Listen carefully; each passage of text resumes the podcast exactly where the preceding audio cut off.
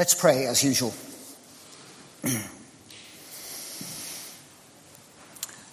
Father, we pray that you would show us how to live wisely and how to submit to one another out of reverence for Christ. Amen.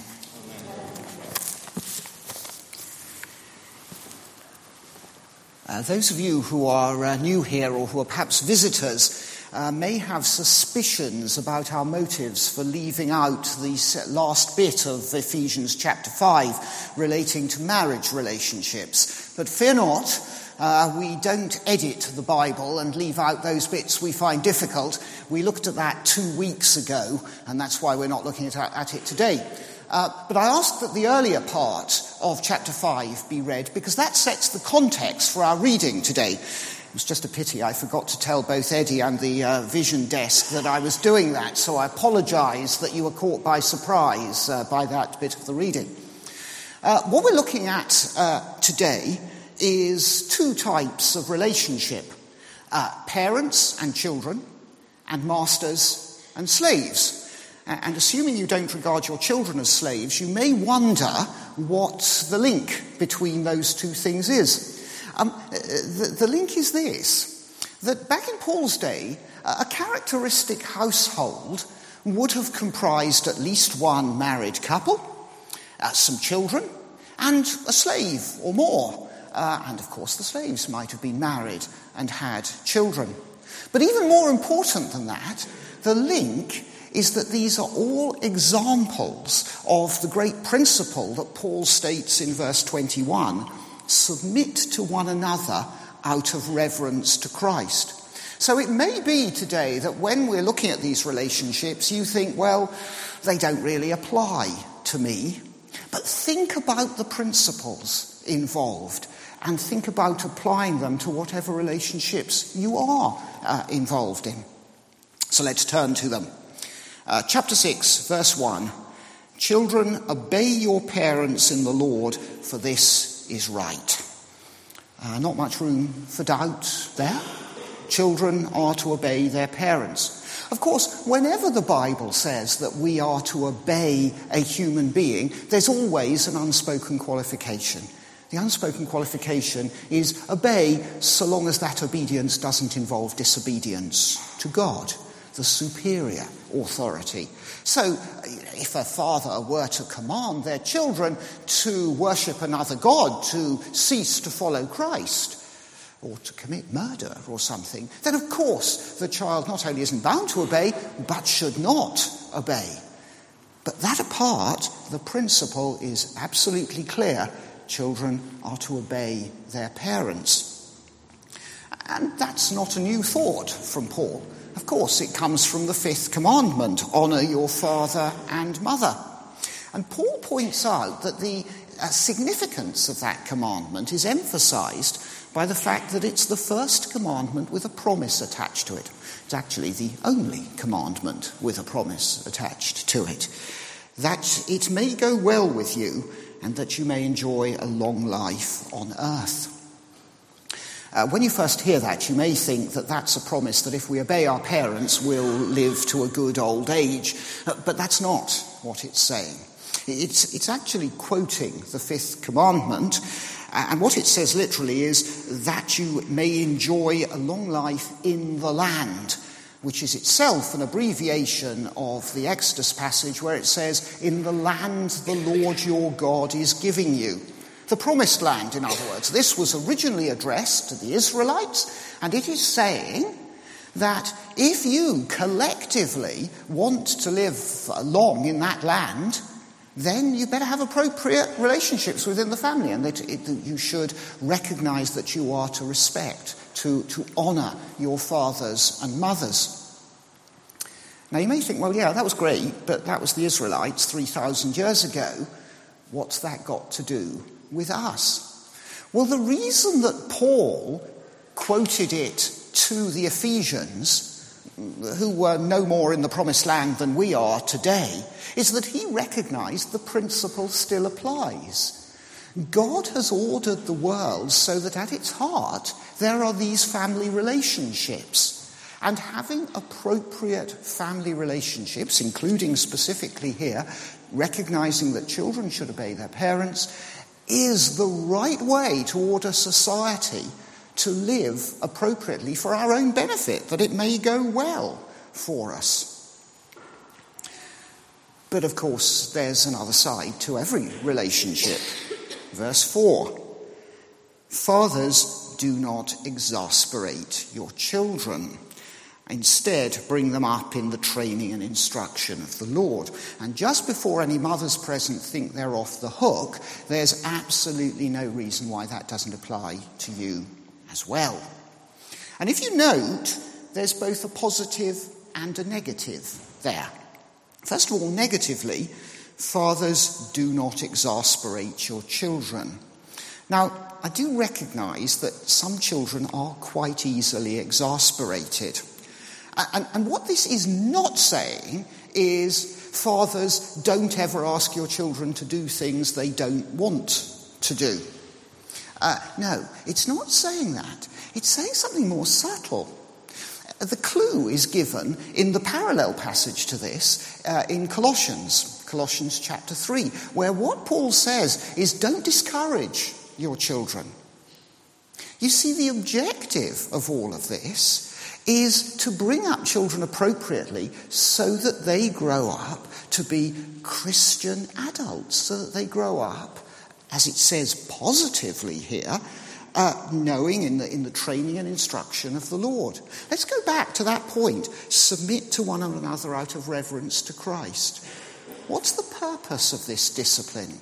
It's not just so that you as parents can feel superior, because I'm superior, therefore children obey me, etc. No, it's not. You actually are called upon to submit in this sense to devote yourself to their instruction and training because that's submitting to their needs rather than your own or my own. Now, the interesting thing about this bit is, of course, we refer to it every time we baptize a child. We did so this morning. Uh, you, uh, Mario, and you, Erin, committed to bring up uh, uh Lola, uh, Lula, I was close, uh, in you committed to bring her up as a Christian, following the Lord. But, but I bet most of us here have done that. And we say those words, we hear those words every time there's a baptism. The question is, do we do it? Now, I know my children have grown up, but as I was preparing this sermon, I thought back about what I'd done.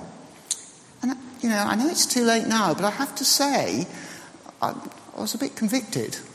I wonder what proportion of my time I spent bringing them up in the training and instruction of the Lord as compared with the proportion I brought up focusing on academic achievement, as compared with, in other cases, though not mine, the proportion spent on sport and that kind of thing.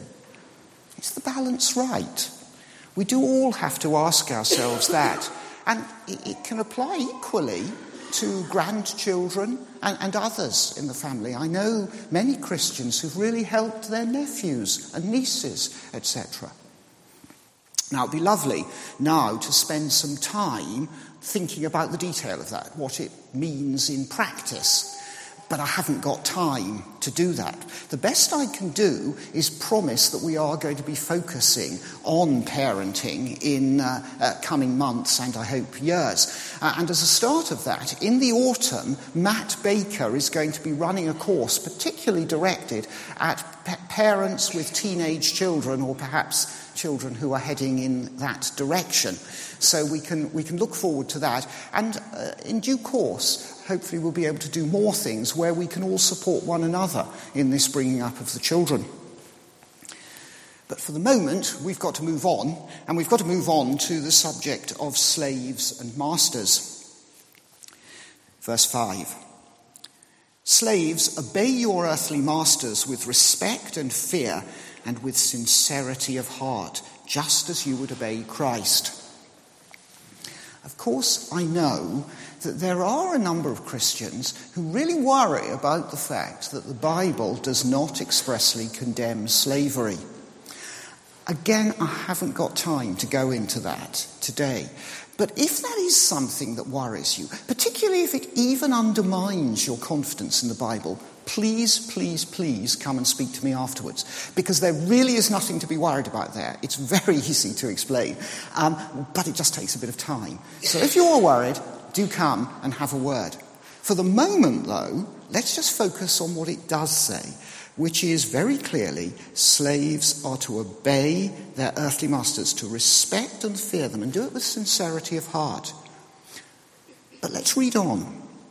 Obey them, verse 6, not only to win their favour when their eye is on you, but like slaves of Christ, doing the will of God from your heart, serve wholeheartedly as if you were serving the Lord, not men what it literally says is serve wholeheartedly as to the Lord.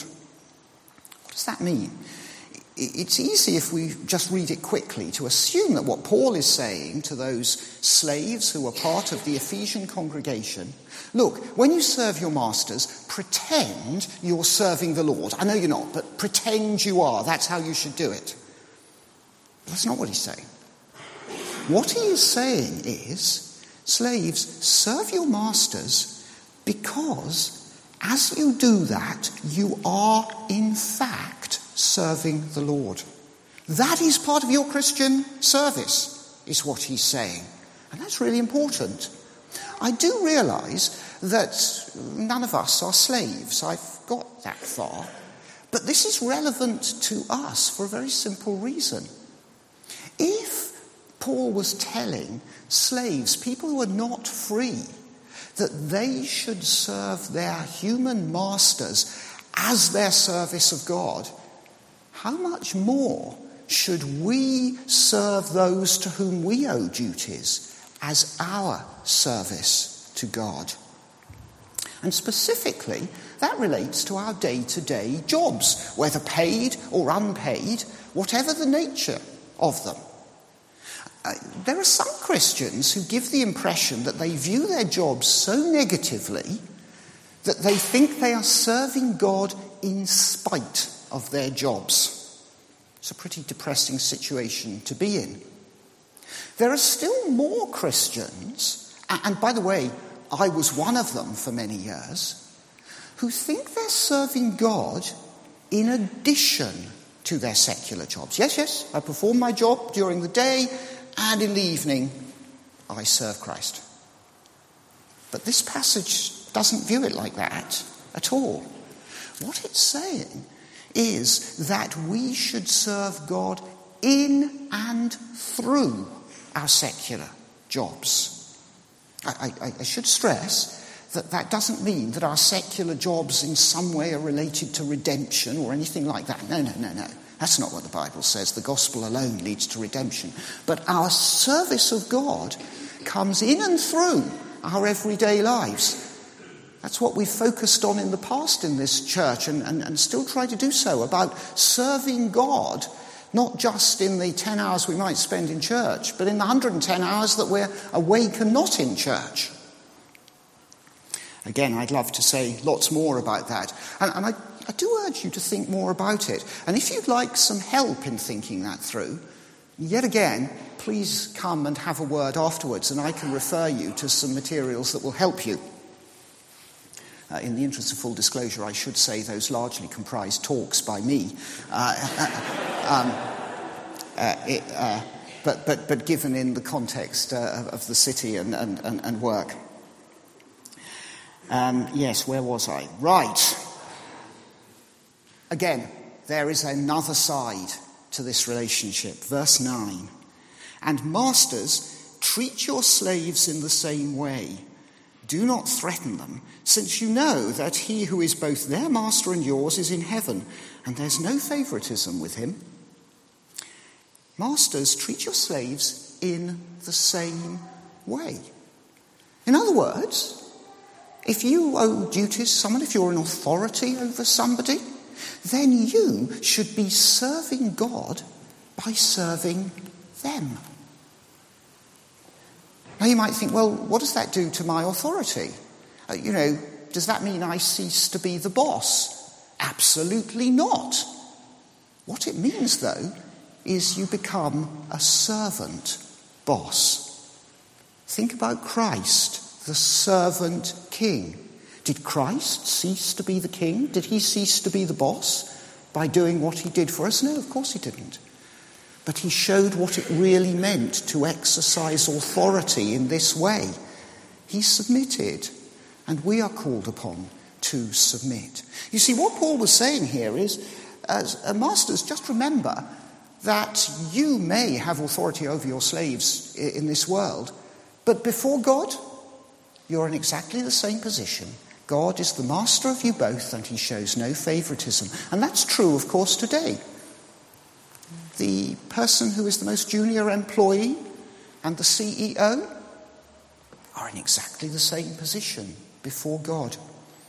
And wherever you are, in whatever situation you find yourself in, you and I need to remember those things. We need to reflect on that and reflect it in our actions. So, those are the specifics children and parents, masters and servants. But before we finish this um, mini series, we just need to pull back and think about what Paul has been saying in this passage more generally uh, including what we considered two weeks ago.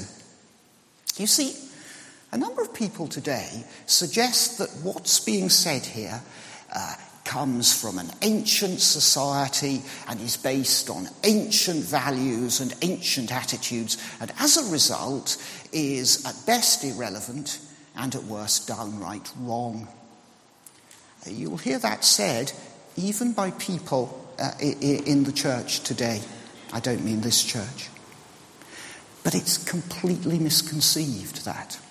You see, Paul wasn't advocating the values and attitudes of the culture of his day, he was challenging them.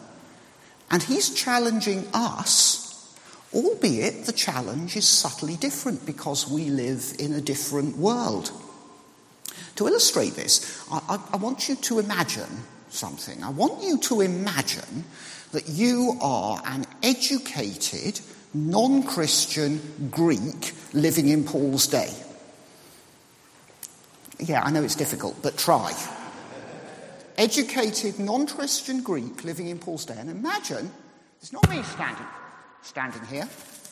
Sorry. It's Paul. And he's saying these things. Just think for a moment how you'd react. Now, he says two things basically about each relationship one about one side of it and one about the other side of it. And I think you'd find there was much you'd agree with, at least in one aspect of each relationship. Just imagine it.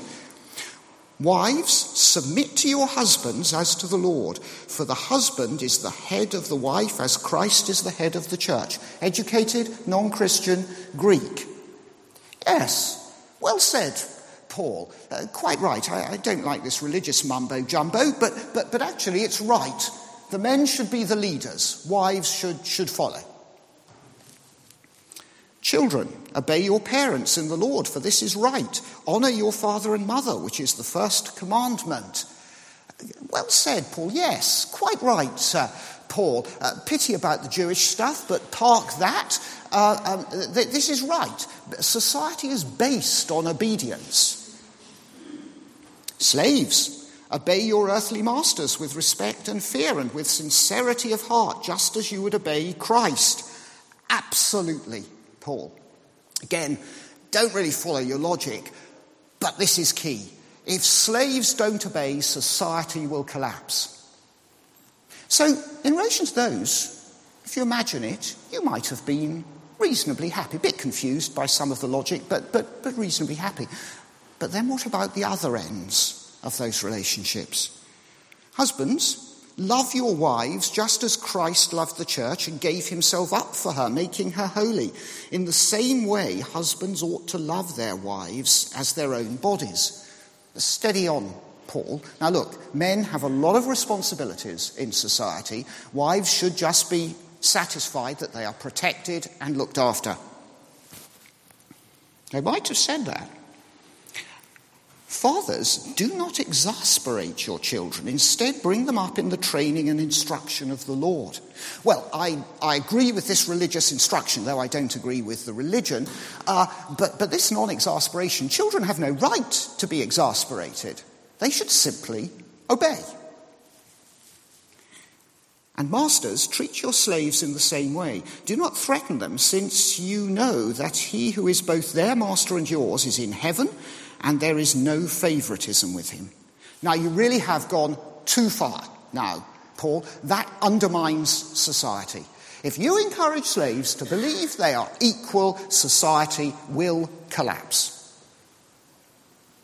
You see, the non Christian educated Greek would have approved of some, but not others, because Paul wasn't parroting his culture.